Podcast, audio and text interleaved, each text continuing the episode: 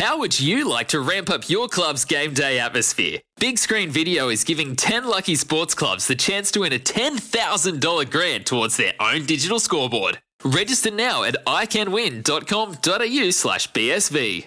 Well, in Australian cinema terms, it doesn't get any bigger. Mad Max 2 The Road Warrior is an Aussie masterpiece. So we revved up our engine and dived into the post apocalyptic wasteland. Oh, yeah. For people that haven't seen it, the plot. Yeah, I'm so- interested in what you say here. it's hard one to describe. It's so it's set in the wasteland. Um, I don't know how many years it picks up after the original, but Max, who was the former policeman, is a, a drifter now. He's just looking for food and petrol and and water, and basically stumbles upon this oil refinery. Uh, these little villages, and he decides to help them uh, because they're under siege by these um, uh, motorbike warlords led by who we just heard, um, Lord Humungus. So he's got to help them get their oil out of there and flee through the desert. Man, and that's basically the movie. it's, it's The end. Yeah, the- I, I I love the like I watch the original more than I do Mad Max Two. Mad Max Two, in my opinion, and Mad Max Three are just masterpieces. There's something about Mad Max One I love.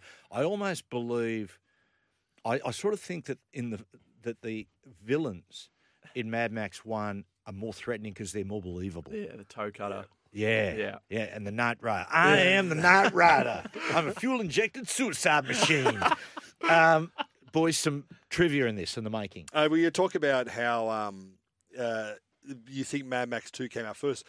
When Mad Max 2 came out, Mel Gibson was unknown in America. So, and same thing, Mad Max, Mad Max the original was relatively unknown. It was only the diehards like Tarantino and stuff that actually knew about it. So, Mad Max 2, the way they um, they marketed the film over there was they basically showed all the stunts from the film. They said, this is Mad Max 2. And that's what people thought. People went, oh, what's this movie? And it's a sequel. So that's the first time. 200 stunts in it. 200. Can, um, how do I ask this? How do I frame Just this? say it, baby. Pretty gay. Pretty gay. One's the same. Uh, I've got a theory on this. I've got a theory on this, Webby, and I said to Liam last night.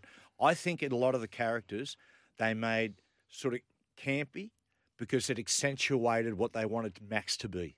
That sort of hardcore macho. I always, I always saw it as like it's the complete, like what he's trying to say was it was a complete breakdown of society where it didn't really matter what, like it's almost like I've read prison that. I've read where that. Where it's yeah. just in the anything post-apocalyptic goes, world, gender and sexuality they don't exist, man. Well, Yeah, well, the, the just- police chief in the first one, you know, he's he's smoking a cigarette and he's got the he's got the cravat on with no shirt and leather, and he goes, you know, you're the best, Rockatansky. You're the best. You know. Blue But even Special. let's go back to Lord Humungus. Oh yeah. Did you know he was a, a Olympic? He was a Swedish Olympic weightlifter. in- Really? in, real life. But The it's almost like it's like Friday the Thirteenth with the ski mask. Yeah. Meets He Man. and they're all wearing like leather tight belts. Yeah, but that's like, a real S and M sort of.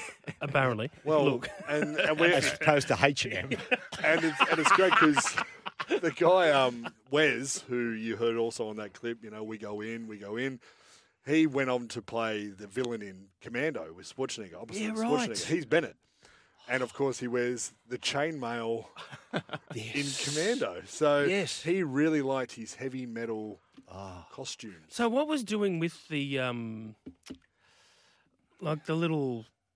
Guy on the back of the bike. Yes, that's the one. The Yeah. blonde-headed guy, like the little Twinkie sort his. of guy. That was his. Um, his lover. His, His love pet. interest. His pet Oh. kind of hmm. thing. He Liam, cops any other trivia? Like, it's interesting in Well, this film. Webby was talking about like I think the best performers nearly are the stunt people because like the stunts in this movie are like unprecedented. At the time, I think that that end chase where they have to flip the truck, they told the stunt man to fast for twelve hours beforehand because they were worried that he'd have to go straight into surgery afterwards. Mate, that is dedication to the Yeah, cause. the, the Yeah. stunt people are the are the heroes of this film. Because I when the truck rolls at the end, that's you think that's that's what I That's mean by no CGI. yeah, like no. you go, holy hell, that's And, the, and there is happened. there is a scene where one of the guys gets clipped, and he sort of does Yeah, the cut. flip.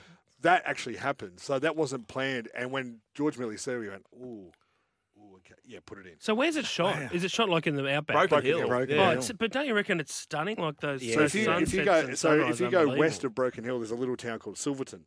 So the Silverton Hotel, which is famous for a whole bunch of Australian films, Razorback, the, the pub mm. in Razorback. and oh, stuff. Catch you next week on the best of Morning Glory with me, Matty Johns. It's Tyre Power's Big Footy Final Sale. To kick things off, you can get the power to buy three and get one free on selected Toyo passenger car and SUV tyres. Tyre Power's Big Footy Final Sale can't last. Visit tyrepower.com.au now.